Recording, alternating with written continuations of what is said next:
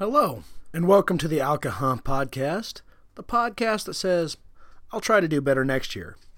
My name's EJ, I'm Beth. and tonight, I'm going to start us off. Beth, with the New Year fast approaching, have you made any resolutions? No, I think they're dumb. You think they're dumb? Well, I too have made zero in the way of resolutions. However, the idea of New Year's resolutions actually dates back over 4,000 years. The ancient Babylonians were said to make them when they celebrated their New Year, but that was in March. And that was actually when they planted their crops. It was the time of rebirth. Um, they also held this religious festival known as Akitu, during which they crowned a new king or they swore loyalty to the current king, if they liked him, I guess. Otherwise, you out of here. and they uh, promised their gods that they would pay debts or return borrowed items. And to break those promises would bring the wrath of the gods and bring them bad luck and stuff. So, you know, Kind of miss that tradition with returning borrowed stuff. well, that is kind of one of those things that we've gotten away from, isn't it? And then a little further on, the Romans started doing something similar when Julius Caesar changed the calendar to make January the 1st the new year. Was around 46 BCE. You know what BCE is? No, I don't. for current era. You know, because you know the Anno Domini and the BC was confusing, so we got BCE. Yeah, never mind. Uh, January was named. I totally didn't know that's what those stood for. really? Mm-hmm. Okay. Well, it's not after died. Is that what you thought it was? Everybody thinks that like before Christ, after died. Before Christ, after death. Well, there'd be thirty years, thirty some years where nothing happened. We just don't have a calendar. Sorry. No. Well, it's good. I'm, it's a really common thing. Glad I could help clarify that. January was named for Janus, the two faced Roman god who inhabited doorways and like archways and stuff, anything you'd pass through. And the Romans believed that Janus could look into the, both the previous year and the future. Thus, brand new. Happy January. Uh, early Christians, though, they looked at the new year as an opportunity to consider past mistakes and resolve to do better in the future. And in 1740, John Wesley, he's the guy that founded Methodism, so be a Protestant, uh, started the Covenant Renewal Service, which is usually held on New Year's Eve or day, one of the two. Basically, it was a religious alternative to the wild New Year parties that we like to attend. Oh, yes. Woohoo! That was the buzzy thing. Uh, it's also called the Night Watch service, you know, in some areas. Um, it's actually still in practice today by evangelical Protestant churches. Not all of them, but some of them. And the watch night service are spent praying and making resolutions. Nowadays, most resolutions focus on self improvement instead of making promises to gods. I'm gonna lose so much weight. Yep, and up to 45% of Americans admit that they make a resolution. Not me. However, only about 8% are successful. But I mean, it's a tradition dating back over 4,000 years. It's not like anybody's going to stop. Now, in the U.S., we have the tradition of sharing a kiss at midnight. Woohoo! And I was like, well, I wonder, are there some other traditions from around the world that maybe I'm unfamiliar with? Might be a little off the wall or different. And I found some really, really cool ones. I didn't list all the ones that I found here. I just listed some of the fun ones, the ones that might be worth a try. Okay? I'm open minded at the moment. All right. So in Spain, uh, when the clock strikes midnight, they try to stuff 12 grapes into their mouths At one time, before yeah before the 12th chime and each grape represents a month of good luck you're not supposed to chew them as you're stuffing them. i don't know i i didn't see that i suppose you could just stuff them in their grape juice all Can I down. pick what kind of grapes I want to stuff in my mouth? well i suppose they would it's spain so probably they'd be from vineyards i suppose Well, those are big grapes. well i think that's the point if they're like the size of just little tiny blueberries you're gonna fit them all and be like gonna have some more i'm gonna have three years of good luck Heck yeah! Play the system. Okay, here's here's probably one of my favorites. In Estonia, they have a tradition, And that tradition is eating between 7 and 12 meals on New Year's Eve. Meals? Meals. How cool is that? Oh, I feel bad for their toilets. Oh, well, in Estonia, 7, 12, and 9 are lucky numbers. And it's believed that the more meals that you eat, the more abundant the food will be the next year. What ends a meal and begins a new meal? They're hobbits. I don't know. I, I like the idea of having a second breakfast. You know, before dinner, dinner. Right. In Denmark, they take their unused dishes and they break them outside of friends' doors. And the bigger the pile of broken glass outside of a doorway, the more beloved they are to their friends. Not Sounds kind of dangerous. well, they're not throwing them at you. I mean, they're just. But I think it's kind of fun. Breaking things is always fun, right? Heck yeah. In Bolivia, this one's for you, Beth. The color of your underpants determines your luck in the new year. Want to be lucky in love? Wear yourself some red underpants. But you uh, feeling some dire straits in your finances? Try out some yellow underwear. No, bring you some financial gains.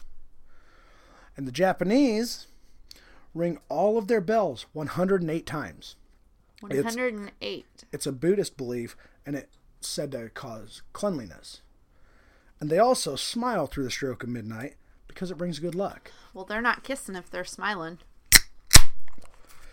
Not at all. In Chile, some families spend the night with their relatives. That's nice. They're dead relatives. At the cemetery? They sleep in cemeteries. They have sleepovers in the cemeteries with their relatives. Kind of cold where we live to do that. Well, you know, in you know, in the southern hemisphere, it's summertime. I'll let them do that. And lastly, my favorite, my favorite, favorite, favorite festival. And, you know, you said it'd be nice if we could just get back all our borrowed stuff and just have a clean slate start the new year and whatever, right? Pretty sure I didn't say whatever. You just did. Okay. Now I'm going to try and say the name of this village. The Takanakuy Festival in Peru. I'm down for this. This sounds perfect. At the end of December, people have fist fights. You would like that. They settle all the previous year's grievances with each other. You owe me a hundred dollars. I You know, I actually think I saw something about that on Facebook. really Yeah. well after that, and it's all like kind of supervised. It it's was two just women beating each other's asses. well. It's not just a huge street brawl though. It's supervised by the Uh, police. there was a ring of people watching them do and, it. and they're in rings. And after they're done beating each other up and squaring up and having it out, it turns into a big drunken party, and it basically wipes the slate clean for the new year. So that's way better than singing Auld Lang Syne. you know. um, I also have that weird New Year's tradition. It depends, though. You know, we haven't done this in a while, but my New Year's tradition used to be was after the bars gave out the champagne at midnight. I'd always make friends with the bartender, and they'd always have glasses left over. And it was my personal goal to see how many of said glasses. you don't even like champagne. Yeah, but they'd always give it to me, and I was like, "Oh yeah, hey, yeah, I'll take it because I'm drunk and this is awesome and it's free." And I was, you know, young and foolhardy. Now we stay at home, and our goal for New Year's Eve is to be asleep when the new year rings in. That is a fact. Yeah. Happy New Year. that's what we do. But that's really all of the New Year's stuff that I have. What have you got going on? Well, listeners, we had an interesting Christmas this year. We have four children. Two of them blessed us with projectile vomiting over the Christmas holiday. New bunk beds, kid on the top bunk. Think about this.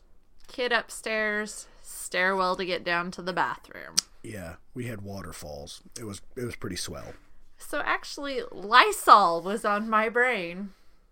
Oh, are you talking about the feminine hygiene product? Yeah, did not know that. Really?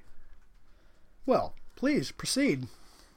Um, the first Lysol brand antisep- antiseptic disinfectant was introduced in 1889 by Dr. Gustav Rappenstrach, which I am totally not saying that right. He's like, I am Gustav Rottenkroch. Never mind. That's not cool. That's not funny. He'd be so mad and offended. but it was introduced to help end a cholera epidemic epidemic in Germany.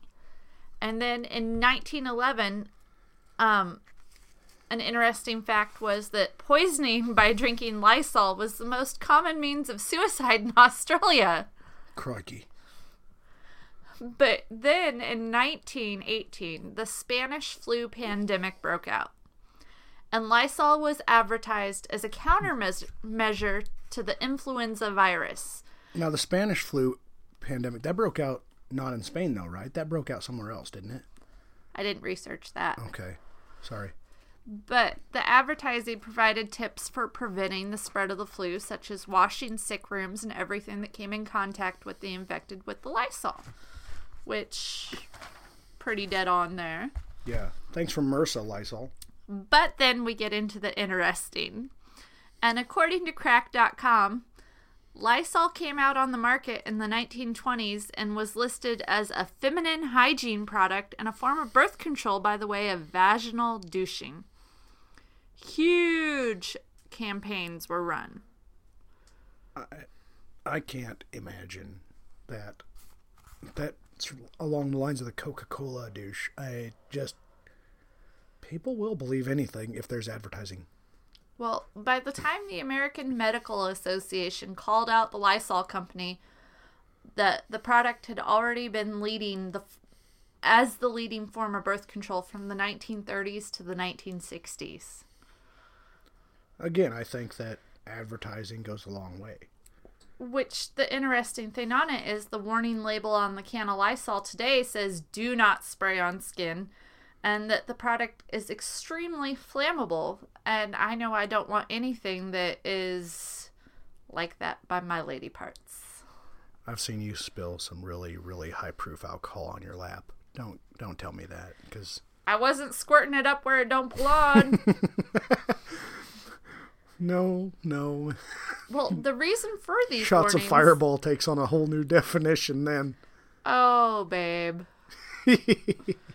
the reason for these Terrible. warnings is because Lysol is a caustic poison.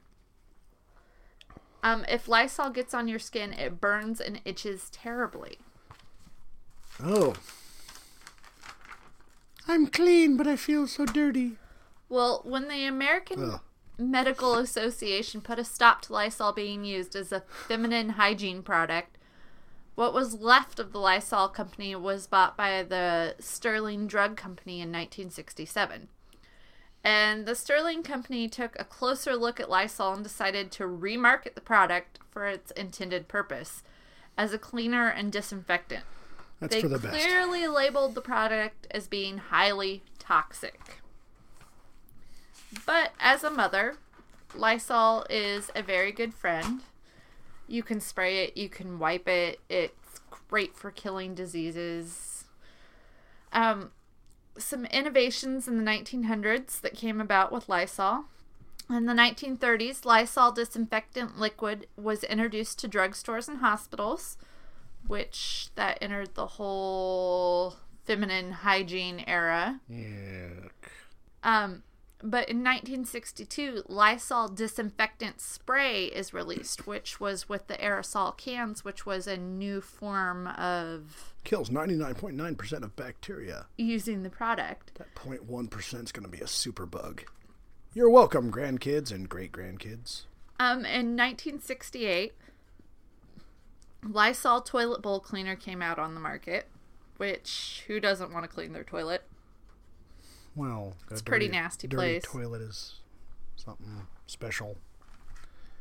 Which We're just coming note, off of Christmas, and children cannot aim very well. well, I was just thinking about the whole wrecking ball aspect of the Christmas dinner and all that. You know, I mean, our toilet's crying right now. Yes. Um, in 1985, Lysol All Purpose Cleaner was released. And then in 1988, Lysol started shipping aerosol disinfectants to, hum- disinfectants to humid areas to combat lung rot. In 2000, Lysol disinfectant wipes were introduced, which we always have some sort of disinfecting wipes on hand at our house. Yes, we do. You can't wipe that stuff enough places. Unfortunately, not. And then in 2009, Lysol came out with hand soaps. Yeah, and I'm still not a fan of the antibacterial hand soaps just because of the super bugs. You, you keep looking at me when I say super bugs. Okay, so you're killing 99.9% of bacteria on your hands, okay? When you think of 99.9, you don't have a 100 bacteria on your hands, okay? You have millions of bacteria, okay? So the ones that survive are the ones that aren't affected by the antibacterial soap. And most of the bacteria on your skin is harmless to you. It's just there. But there is the occasional coliform bacteria or E. coli or strep that is there. And what happens is those bacteria multiply and they're immune to the effects of that antibacterial. Are you seeing what I'm saying? So that strain is what ends up surviving, and you can't combat it with traditional antibiotics or anything like that because they're immune. Listeners, I just want you to know that I don't use Lysol hand soap, but we do use a major brand's antibacterial soap because it smells pretty. We use Beth and Body Works. And it smells so pretty, and the kids have so much fun playing in it. yeah, we go through more soap in this house than we have a right to. I decided to look into the different products that Lysol is making right now just to get an idea of how broad of a spectrum they're covering now that feminine hygiene is off the table. So no tampons. No, No no, douching. Highly unrecommended. Also, there were no new statistics on how many people in Australia are drinking it to kill themselves anymore. Well, I think now mostly it comes in an aerosol, so it's harder to drink. No, you can buy it in the concentrated still. Yeah, but as a rule of thumb, for every one can of concentrated liquid on the shelf, I imagine there's 15 different scents. Oh, we'll get to that. Oh, right. Oh, well, I'll stop. We're going to talk about the different scents. But the products for disinfectants are Lysol disinfectant spray, Lysol disinfectant wipes, and Lysol concentrated disinfectant. Then we go on to the cleaners. Hmm. There's Lysol Power and Free, Is that carpet cleaner? uh huh. Lysol all purpose cleaner, Is that for all purposes? all purposes except douching. Yeah, I kind of got that. Lysol multi surface cleaner pourable, Lysol pour kitchen cleaner, Lysol bathroom cleaner, Lysol toilet bowl cleaner, Yay. Lysol mold and mildew remover. And then we get into the hand soaps. They have a Lysol no touch hand soap system and a Lysol touch of foam hand wash. No touch or touch of. Touch, no touch or touch of. But then I was also Touch me! Don't touch me. I was also interested, as you said, in the different scents. Because smell is a powerful thing with human beings. And if stuff smells nasty, you're less likely to use it. It's true, like that vomit you were talking about. The vomit where we had to wear bandanas to clean it up because it was so bad. It was the worst smelling thing I've ever smelled in a long time. But the different scents of Lysol that are on the market right now are crisp linen, spring waterfall, early morning breeze, citrus meadows, vanilla and blossoms, jasmine and rain, lemon breeze, crisp mountain air, and cherry blossom and pomegranate. Who names these things? Really? Like, mm, you know what smell good together? But I have no idea what they smell like. Crisp Mountain Air. Yep. Smells like pine trees and bear poo. So, after you're done in the bathroom and it smells horrible and you decide to sanitize the air, Right. it now smells like you took a crap in the crisp mountain air. Well, Like the linens, I can understand. You know, the, the fresh sheets. That yeah, you know, it smells like it came out of the washing machine. But not everybody uses the same detergent. I do have to say, though, in my research on this topic, I had no idea that I was going to come upon feminine douching. Wow, I thought that was common knowledge. Obviously not. Obviously, since you're the feminine amongst us. Well, I've never had a desire No. to squirt some Lysol at my girl parts. I'm very thankful for that, actually. To die of Lysol poisoning through the vajayjay would be bad. You're telling me. Which it was happening. Oh, yeah. Lots of people were dying, getting hurt, having. Well, it's like the radium girls, too. You know, you, ignorance is bliss, but ignorance kills people. and one thing we're stopping with our podcast, hopefully, we're stopping somebody from doing something ignorant and dying because they didn't know. It is not a form of birth control. No. In fact, there was lots of girls still getting pregnant off of this, but their babies were having issues. Yeah, that's not cool. Um, I did find with the research on the whole advertising campaign with that though, that there were all kinds of European doctors that nobody had ever heard of because they didn't exist Right. that were backing up the idea of, Of. Lysol douching. Oh, man. The power of advertising, folks. Oh. All right, do you have anything else? Um, no, I'm good now. Well, we do have just a little bit of listener mail. Yay! Um, It makes us happy. it does. And first listener mail comes from uh, Coffee Dreams 26. Hello, Coffee Dreams 26. Coffee and dreams. I don't know. When I drink too much coffee, I find it hard to sleep. All right. Here it goes. How big were the puppets in Rudolph, and where can they be seen on display?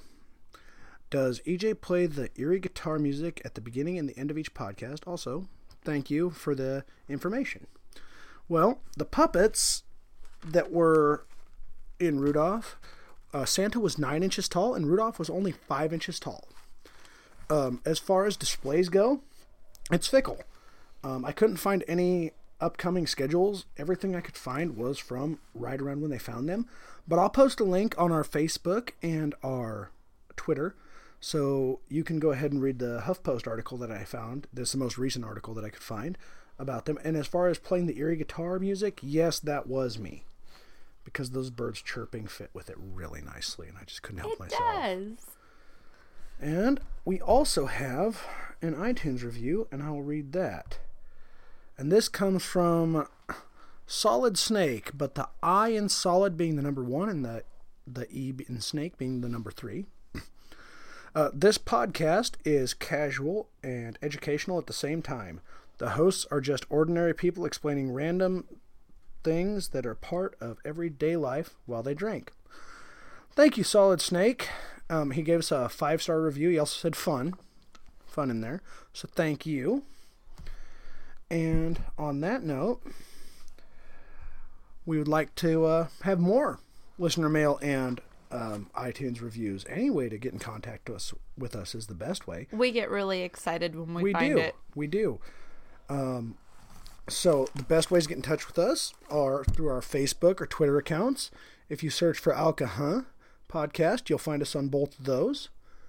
We have an email account that is alcahuh at gmail.com. Um, any other way, Beth?